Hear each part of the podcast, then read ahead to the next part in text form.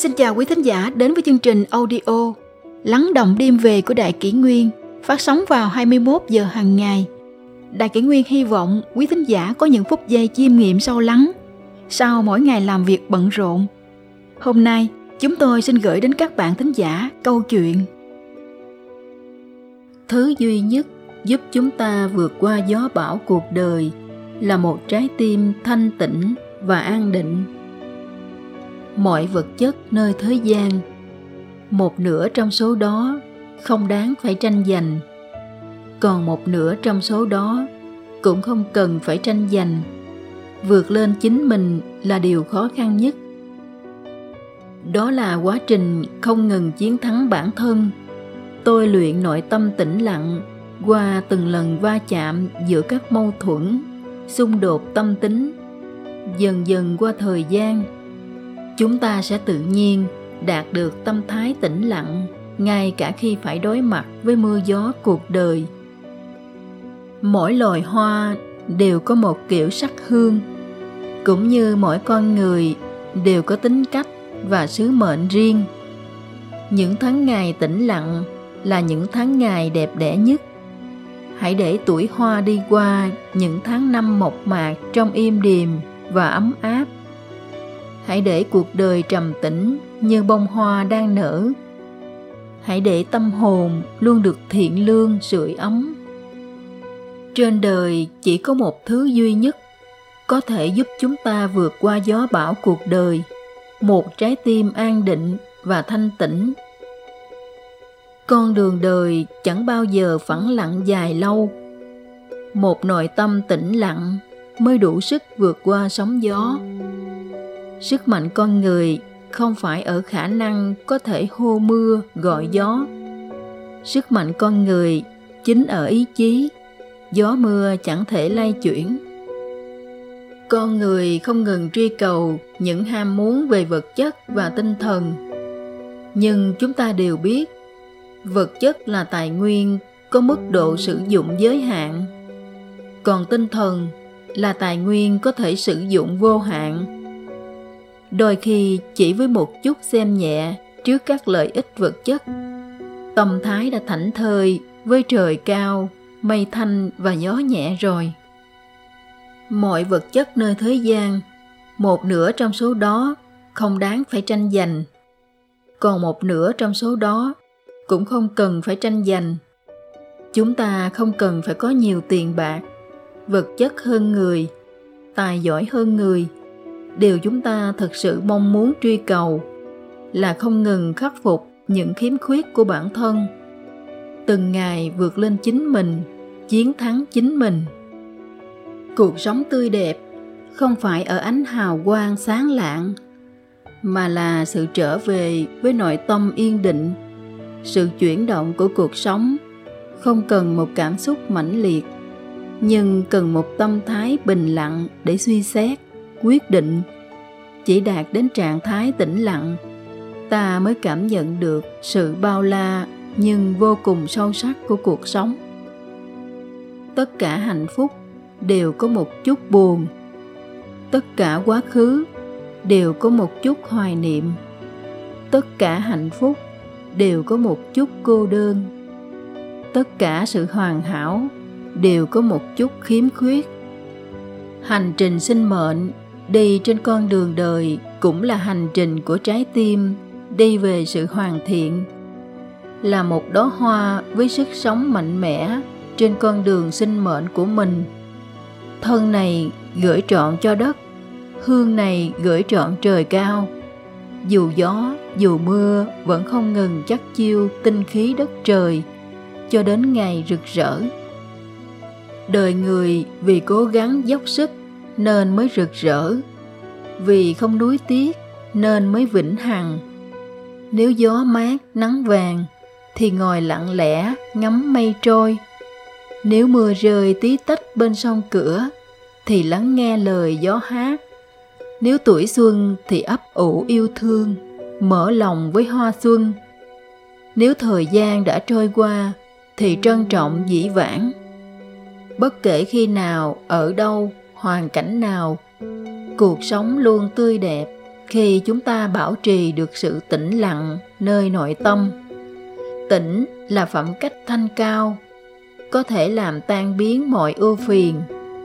Tĩnh là trí huệ, có thể cảm ngộ được từ bi vĩ đại của sinh mệnh. Tĩnh là lý trí, có thể trút bỏ mọi oán hận, khoan dung với người và tạo phúc cho mình.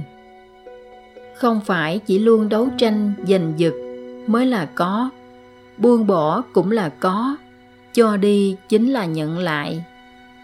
Tĩnh lặng để có thể cảm, có thể nghe, có thể nhìn thấu tỏ sự việc. Tĩnh lặng để thấy rằng vạn vật thanh bình như nó vốn thế. Tĩnh lặng để nghe được thanh âm của hoa nở, hoa rơi. Đường đời còn lắm gió mưa, mỗi ngã đường lại bớt đi một chút tranh đua, buông thêm một chút ân oán, xem nhẹ một chút được mất. Đó chính là con đường trở về nội tâm tĩnh lặng, nơi ấy mới thực sự là chính mình.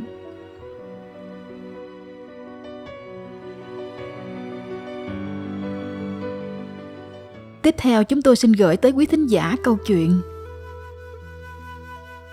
Lão Tử giảng: càng làm vì người khác nhiều thì càng sở hữu nhiều.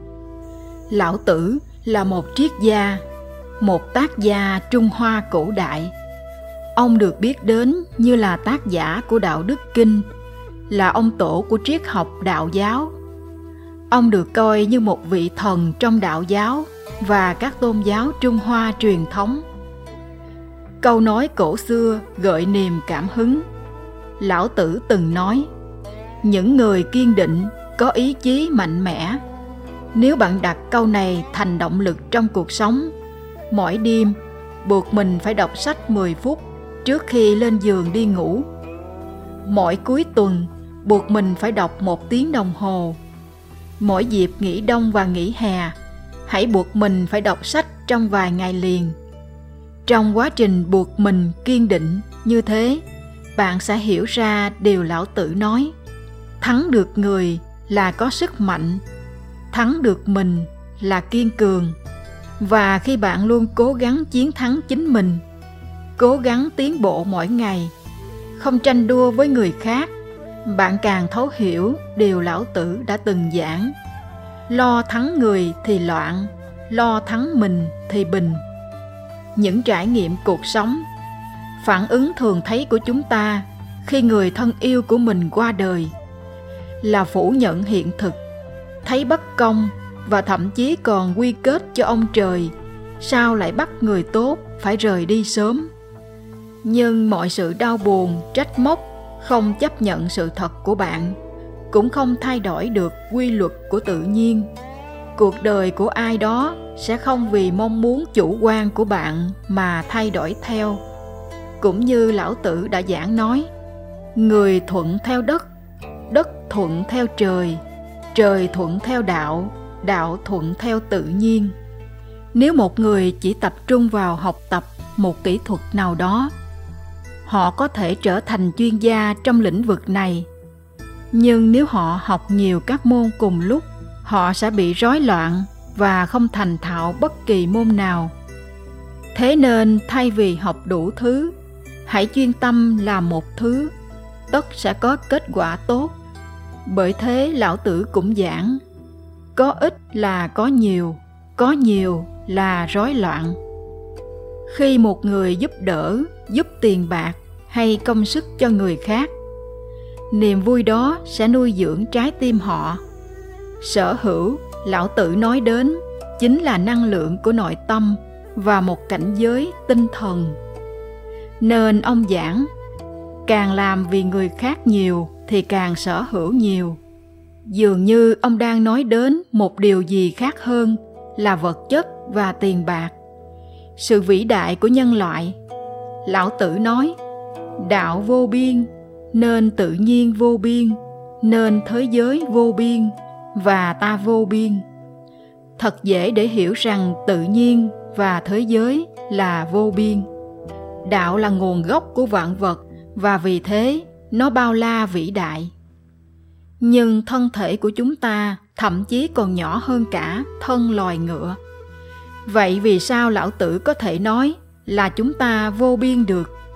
Với nan đề này, Lão Tử giảng rằng trái tim con người có thể đạt tới giác ngộ về đạo, vì vậy có thể bao la vĩ đại như đạo.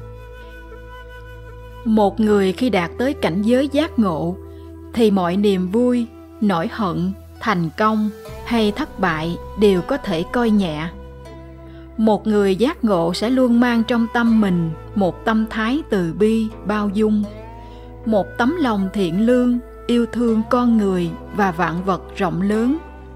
Biển vì có thể dung nạp trăm nghìn con sông mà trở nên rộng lớn. Con người chính vì có thể bao dung mà trở nên vĩ đại.